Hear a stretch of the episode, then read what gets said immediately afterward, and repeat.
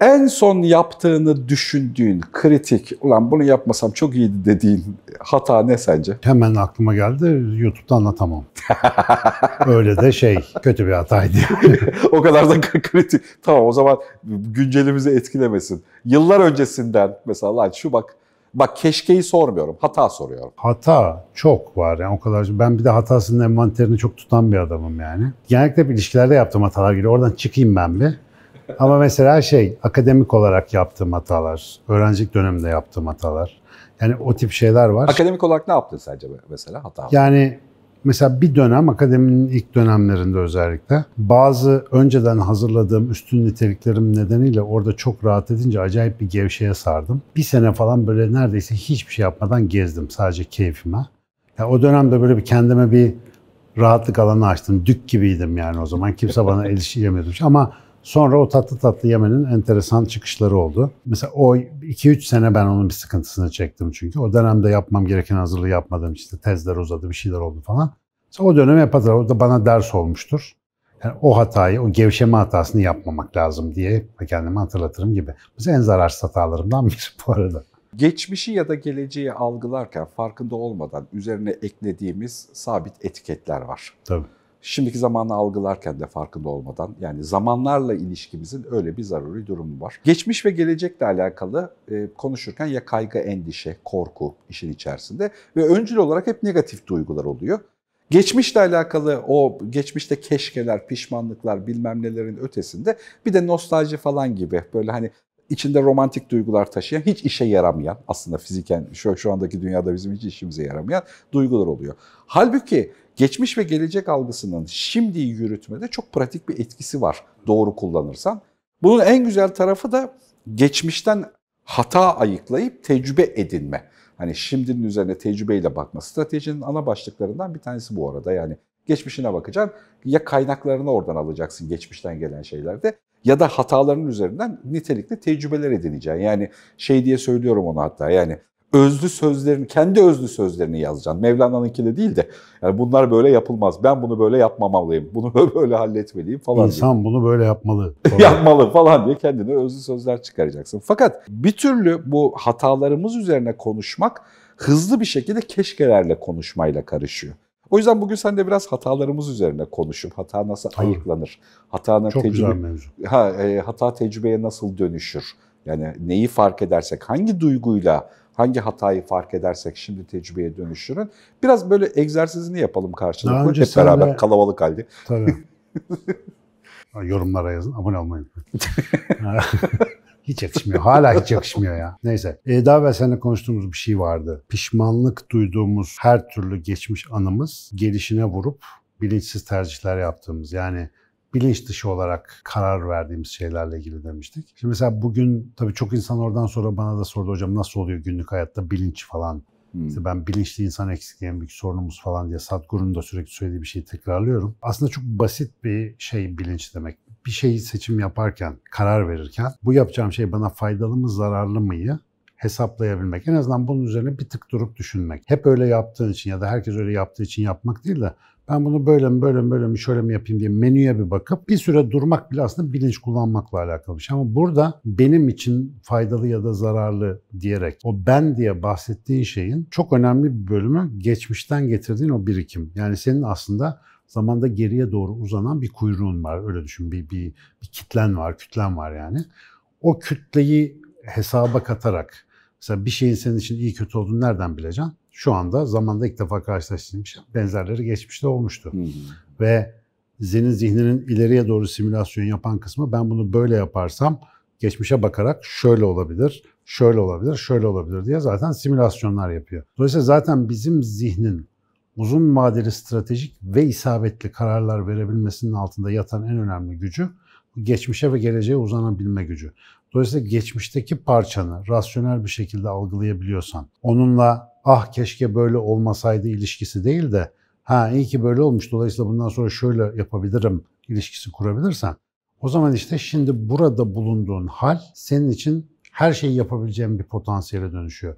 Çünkü geçmişle ilgili pişmanlık bugünün bilincini etkiliyor. Çünkü pişmanlık şu demek, onu yaptım geri döndüremem, gene yapacağım, gene geri döndüremeyeceğim. Aslında bu tarafa geliyor. Ama bunu yaptım. Şöyle yapsaydım daha iyi olurdu. E, dolayısıyla önüme bir fırsat geldiğinde ben bunu öyle yapacağım ki daha iyi olsun. Bu işte deneyimle, ders almayla, ibret almayla pişmanlık arasındaki temel fark gibi galiba. Tabii şu da var yani senin şimdi bu konuyu ben niye açtığında tahmin edebiliyorum. Bizim yetiştiğimiz toplumda hata kabul edilir bir şey değil. Yani Özellikle başkasının yaptığı hata çok kötü. Ya daha dün yani gerçekten İstanbul Belediyesi'ni buradan tebrik ediyorum. Ee, ya da kim karayolları mı yapıyor kavşakları bilmiyorum ama insan için yapılmamış kavşaklardan biri var burada tam Fenerbahçe'nin girişinde.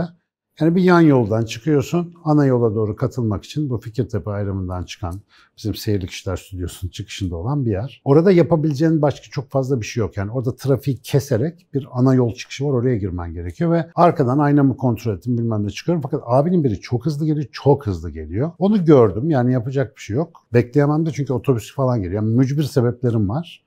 Ya bak kendim ne kadar haklı çıkarıyorum. Yola çıktım. Bu arkadaş sadece hafifçe frene basacak ve ben yola çıkıp gideceğim o yoluna devam edecek. O da ters tarafa dönecek. Abi muhtemelen bir abi, ablalar o kadar sinirli olmuyor. Görmedim kim olduğunu ama bir kornaya dokundu. Yani bir yaslandı kornaya. Bir dakika kadar ben gözden kaybolana kadar kornaya bastı ve bu anladım ki arabanın içinde deliren biri var o anda. Yani sen kim oluyorsun da benim önüme orada araba kır, beni nasıl yavaşlatabilirsin sen falan. Şimdi böyle insanların... Ben nasıl da haklıyım sen biliyor ha, musun? Haklı olmanın üstünde benim alanıma girmeye cüret eden bu fani sinek kim falan.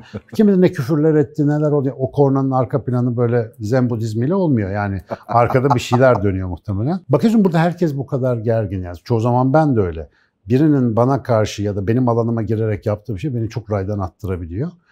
Bu galiba yani kişisel düzeyde hatalardan ders alma becerisinin hiç olmamasıyla da alakalı. Biz o anda başımıza gelen bir şey, o tepkiyi verdiğimizde, geçmiş zamanlarda benzer şeyler yaptığımızda hiçbir faydası olmadan en azından görmüş olmalıyız ve bunu muhasebe etmiş olmalıyız ki önümüze biri kırında yavaşlayıp herhalde acelesi vardır. Hayırlısı olsun geçsin bakalım diyebilecek bir dinginliğe de gelelim. Bizim büyüdüğümüz yerde en azından ben, sen de benzer bir yerdesin. Ben de öyle. Anadolu çocuğuyuz biz. Orada böyle şeyler çok oluyor. İnsanlar hatalarıyla barışık değiller.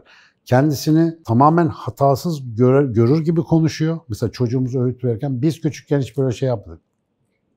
Tabii canım. Yok canım yani. Ayıklanmış geçmiş diyoruz da orada. Tabii işte tabii. Yani, yani ya onları görmüyor ama bir taraftan da bıraksan mesela iyi ve erdemli davranmak konusundaki en büyük ikircikliği arkadaki geçmişi. Zaten o yediğimiz herzeler bini geçti. Şimdi burada da bir torpil istesek ne olur? Trafikte bir araya girsem ne olur? İşte birinin önüne geçsem ne olur? Değil mi? Acık böyle bir haksız tırtıklasam ne olur? Yani erdemsiz davranışa yönlendiren bir şey aslında totalde insanı. O bilinçli insan eksik, bilinçli adam lazım falan dediğimiz hikaye zaten.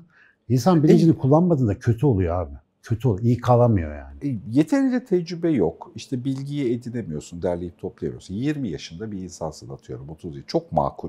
Hani birçok şey önünü yani hormonlar gözlerine kadar çıkıyor falan yani. Tabii, hani tabii. bambaşka konsantrasyonların oluyor hayatla alakalı.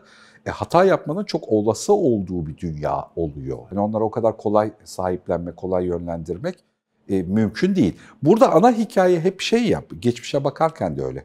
Bir adama niye battın diye sorulmaz. Ya batan batar. Yani asıl hikaye battıktan sonra ne yaptığın. Mesela o bir hataysa. Yani hani çok kritik davranışları var konuyla alakalı. Battıktan sonra telefonunu kapatıyorsan asıl geri dönülmez hatadır. Batmanda hata mesela yok genç, mesela. Genç bir insanın yaptığı hata affedilmeye daha çok matuftur. Yani onun arkasında çok büyük bir şey yoktur. Hani geçmiş birikimi yoktur ama genç insanların, çocukların hata yapmaması da aslında beklediğimiz bir şeydir. Öğrendiklerini yapmaları. Çünkü biz onlara sadece kendi yaşamları cinsinden bir sorumluluk yüklemiyoruz. Bir de kültürel bir canlı olmak hasebiyle geçmişten gelen bir bilgelikten de nasiplenmelerini bekliyoruz. Mesela işte sobaya elleme yanar dediğin çocuğun gidip sobaya ellemesi onun kişisel geçmişinde böyle bir şey olmamasıyla ilgili olduğu kadar ana babanın ya da uyaranın sözünü dinleme eksikliğiyle de alakalı bir şeydir ve o bir cezadır aslında. O cezayı çeker ve öğrenir. Şimdi hayatta da bizim mesela gençlikte işte geçenlerde biraz şakayla karışık gençlerde çok yoğun bulunduğumuz bir ortamda bir iki tane zıp çıktı tip vardı. Yani dedim ki bunların sonra az dövülmüş olmaları yani. Yeterince dövselerdi böyle bir şey olmazdı. Şimdi bizim zamanımızda diye bahsettiğimiz o zaman var ya o zaman biz bu arkadaşlar gibi çıkıntılık yapamazdık yani mümkün değil. Çünkü kötü geleceğini bilirdik ya da ciddi bir sınırlama yiyeceğimizi bilirdik. Ama bu ne adına olur? Mesela geçmişten gelen, anlatılardan, kültürden, alışkanlıklardan gelen bir şey vardır. Sen onu genç insanına aktarırsın ki kendi başına kaldığında da kendini koruyacak mekanizmaları olsun.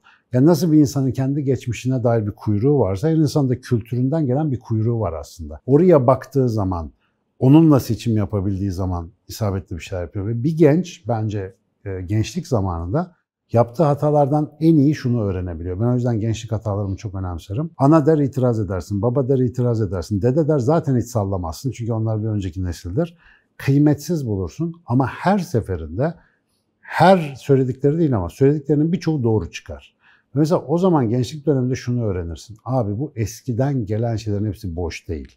Ve o zaman işte daha önce yalanla sohbetimizde o muhafazakarlık hikayesi geçmişti ya. O zaman gerçek muhafazakarlık devreye girer. İşine yarayan bilgeliği yanına alırsın. Yaramayanı, yalan yanlış olanı atarsın bir kenara ve onun gücüyle devam edersin. Hay, kişisel hayatta da böyle. Ama en çok geçmiş dönemindeki hatalar mesela o yüzden çok kıymetli. O hataların hepsi de kulak asmadığın için oluyor. Yani sana bir kültürel hediye var. Bak diyorlar böyle yapma yanarsın, böyle yapma batarsın.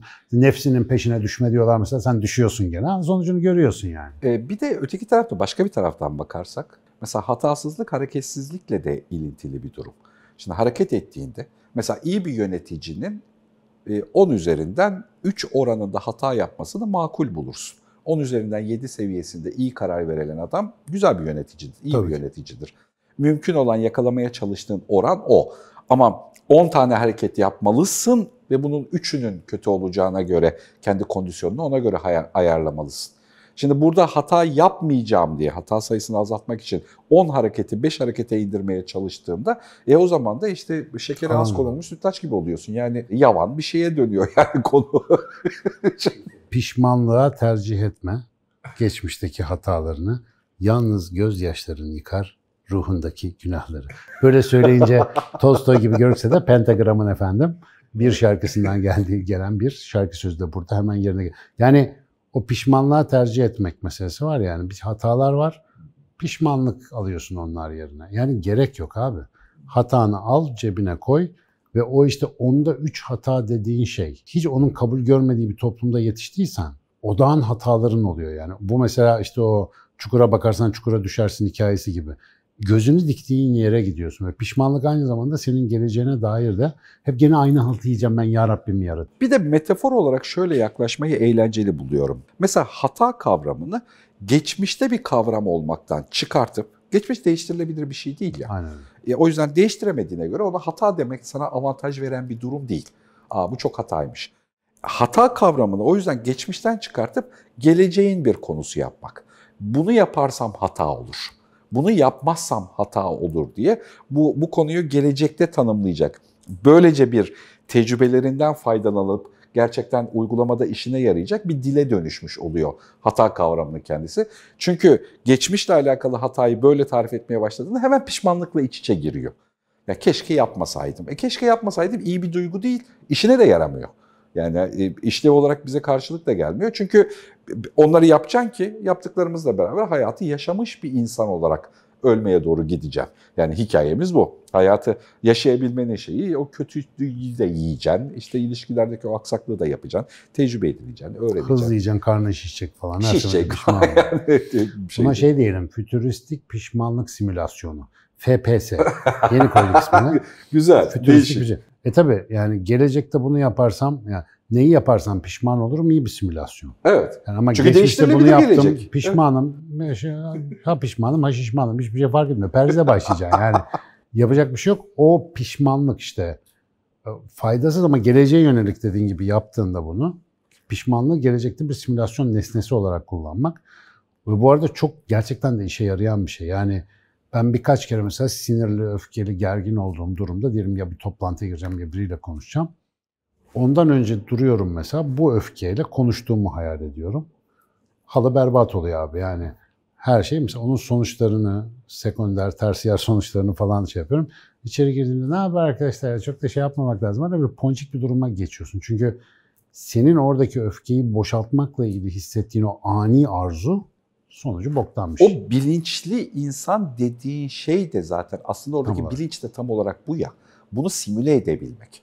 Yani bunu bir kez tecrübe edecek kadar, tecrübe etmese de bunu tecrübe edecek kadar zihninde canlandırabilen, üzerine bu konu hakkında en azından bu süre kadar düşünmüş olan, böyle olursa böyle olur, bunu yaparsak bu olur falan diye zihninde onu tecrübe edecek bir e, simülasyon oluşturma becerisinin adı düşünceli insan.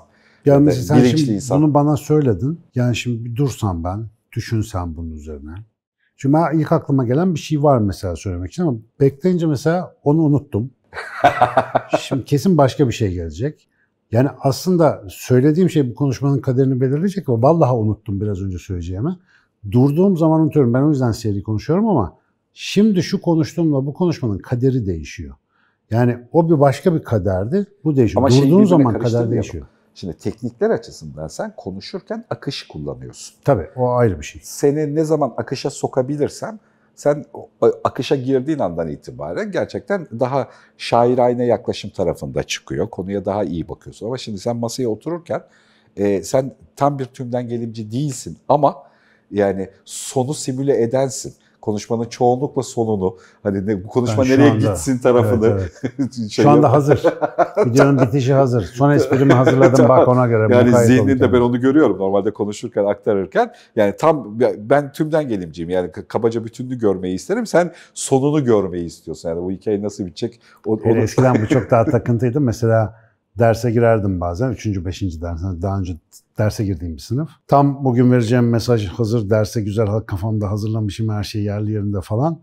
Tam işte konuya gireceğim. Nezaketen günaydın arkadaşlar ne haber falan. İşte bir önceki dersten takılan bir yer var mı diye biri parmak kaldırdığında bildiğin sinirleniyorum. ya çünkü tamam soru sormaya hakları var ama benim bir senaryom var ya oraya gitme. Ama ondan sonra bazen öyle bir sorular geliyorduk. Mesela ders kaynıyordu. Biz başka bir yere gidiyorduk. Onların hepsi çok güzel oluyor ayrı konu ama o zihninde simüle etmeden mesela nasıl bir konuşmayı hitama erdiremiyorsan, bağlayamıyorsan hakikaten kendinle ilgili süreçlerini de böyle görmenin faydalı olduğunu düşünüyorum. Bu arada yorucu bir şey. İnsan mesela her durumda mesela perhiz yapıyorsan, perhizi tavsiye etmiyoruz tabii. Yani gıdana dikkat etmen gereken bir dönemden geçiyorsan evliliğinle ilgili çok kritik kararlar verme. Yani oradaki bilinç gücü orası emiyor yani. Sen orada glutenli miydi neydi derken o zaman boşanıyorum bana falan bağlayabilirsin. O sıkıntılı. Çünkü orada bir yerden kurtulman lazım ki bilinç gücünü bir yere ver. Ya insan öyle çok multitasking bir canlı değil. Diyelim teknik bir işle yoruluyorsun işinde. Ya hayatınla ilgili ciddi kararlara girişme. Ya da mesela bunu bir tatilde konuşalım. Değil? Akşam yemekte konuşalım mesela o yüzden. Hani yemekte ya o yüzden şu aristokrasi kültürünü önemsiyorum. Bak Tabii bizde abi. yok. Yok Şimdi sende de yok, bende de yok. Hiç bodoslama bodoslama gidiyoruz ve yani hani bizim daha taşradan gelen bir kültürel durumumuz var ama aristokrasi bunlara hep çözüm bulmuş. Tabii ya. Yani bir düşünce Ben hatır şimdi oradan el sağ isim vermeyeyim hadi neyse şimdi hafif ama bazı çok sevgili arkadaşlarım var. Yani aslında telefonda halledebiliriz ama muhakkak falanca balıkçıda bir yemeğe gidelim orada. gidelim konuşalım. Lan diyorum bir bu kadar masrafa verelim. ne gerek var ama sabahlar olmasın yani orada meseleyi bir çözüyoruz. Üzerine düşünmeye de fırsat verelim, bir zaman bırakalım falan. Hatalar mevzusunda da güzel bir öyle. Bir de şuna ihtiyaç oluyor ya. Birçok hayatımızda geleceğimizi etkileyen şey yapıyoruz. Şimdi de yapıyoruz. Bak bir sürü bir şeyler kendimizi gerçekleştiriyoruz bilmem ne falan. Ya, ya yani bunu hazmetmeye zaman vermiyoruz ki. Aldığımız karar sanki bir problemi halletmiş olma duygusuymuş gibi geçiyor. Lan öyle değil aslında o bir be- beceri. Klip çıkarttın kutlamasını yapmadık mesela. Evet ya. Artık bir, yemek mi ısmarlarsın bir şey? Ama Bunu da buraya bağlayayım. Henüz şey e, platin plak almadım ya ondan sonra kutlamayı yapacağız. Hep bir sonraki hep hep daha ileri hep daha ileri. Hep daha iyileri. Ama Bu arada arkadaşlar yani e, beyefendi kendisi müzik dünyasına sıfırdan e, çok bir- sıfırdan sayılmaz canım. O göbekten girdim. bir, giriş yaptı. Ama arkadaş gerçekten yakışmışsın sahneye. Yani hani Vallahi ben de beğendim alakalı ne yalan söyleyeyim. Gerçekten hani Şu anda canım Yani- konferans çekmiyor. Daha ziyade sahne çekiyor. yani insanı insanı gerçekten içini gıcıklayacak şekilde bir sahne performansı Mesela bu albüm var. nasıl çıktı biliyor musun? Yani önemli bir parçası nedir biliyor musun? Buyurunuz. Geçmişte hep müziği benim ana hedefime engel olan şey olarak gördüğümden dolayı hissettiğim pişmanlıktan ders almaya karar verdiğim zaman albüm oldu. Müzik hep ya hep ya hiç ilişkisi gibi gözüktü bana. Ama bir gün dedim ki bir dakika abi ya ben nasıl tuvalete gidiyorsam, yemek yiyorsam, yani çalışmanın, öğretmenin dışında bir şeyler yapıyorsam bu da hayatımın parçası. Bunu da koyayım. Yani yemek işime engel oluyor diye bir şey var mı? Ölürsün açlıktan. Dolayısıyla Bunu bir yapalım dedik. Sevgili Tarkan Gözü Büyük başta olmak üzere birçok böyle baba isminde Ve. Mahmutçuları da sayalım arada. E tabii ki sevgili menajerim Mahmut Çınar özellikle son dakika bir topa girdi. Zaten bütün olayı toparlayan da oldu. Mahmut öpüyorum O zaman e, bu programımızın sponsoru da Garaj Müzik olsun. Vay be harbi. İlk sponsorumuzu aldık arkadaşlar. Çok mutluyuz. Garaj Müzik olsun. Spotify'da, YouTube'da ve birçok yerde dinlenebiliyor. Bütün dijital platformlarda sizlerle beraberim. Kurtar beni artık kulaklarınızda efendim. Daha evvel çıkmadığı için pişman mısın? Hayır. Ya da yani bununla alakalı bak şunu hata etmişim, müzikle alakalı diyeceğim bir şey var Yok mı? yani şu hata etmişim dediğim o işte hayatımdan ayırdığım dönem hataymış. Bu yaklaşık geçmiş 20 sene. e dolayısıyla artık ders almaya karar verdiğim için o geciktirmenin bana büyük ders olduğunu ve ders olarak da kendisine teşekkür etmem gerektiğini Valla çok bir şey gecikmiş gibi görünmüyor. Sanki Evet. her şey tam bunun için yapılmış gibi. Bir de yani 20'li yaşlarda böyle sahneye çıksam komik duruyordu. Şimdi tip mip kaydı biraz daha iyi duruyor yani. 20'li yaşlardan öyle sahneye çıksa muhtemelen oradan gelecek popülariteden zerde görürdün. Hiç hiç istediğim bir şey değil zaten. Biliyorsun daha önce hikayesini anlatmıştım yani. Evet. Bir konserde vazgeçtim ben müzikten. Sarhoş bir arkadaş gelip kafamı imzala abi dediği gün ben dedim ki ben bu kitleye müzik yapamam yani mümkün değil. Ama şimdi beni ben mesela bu arada dedelere rak yapıyorum onu söyleyeyim. Benim konserim olursa benim yaşımda adamlar gelecek. Konser ne zaman? İlk konser? O belli değil. Biraz da konser değil de abi biz e, informans diye bir format yapacağız inşallah. E, daha önce Açık Bey'in takipçileri informansı duydular. E, yani bilgilendirme ile performans arası bir format hazırlıyoruz. Biçimde olacak. Şimdi onun içeriğini düzenliyoruz. E, tabii de 4 single'ımız daha var yayınlanacak. Onlar da bir çıksın. E, bundan hemen sonra Nerede geliyor single olarak. Sonra Bana Bir Şey Oldu ve arkasından bir gün. Sonra bir de Heyhat'ımız var. Onların hepsi paketlenince inşallah sürpriz coverlarla beraber patlatacağız ortamı. Konseri Bunu bekliyoruz. diyorsun. E, hatalar mevzusuyla tamamlayalım videomuzu. E, bu düzgün bir şekilde hatalarını tecrübe edinen bir insan olduğunu bilmek, hatalarla beraber var olduğumuzu bilmek bizi bir şey yaparken kılıyor. Yani hayatta bir şey yapabilir durumda tutuyor.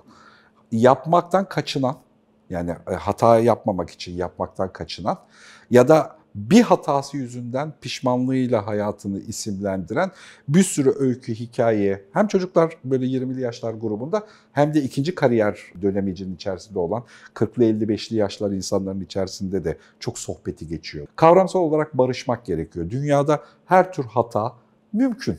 Hepimizin başına geliyor. Her türlüsü mümkün.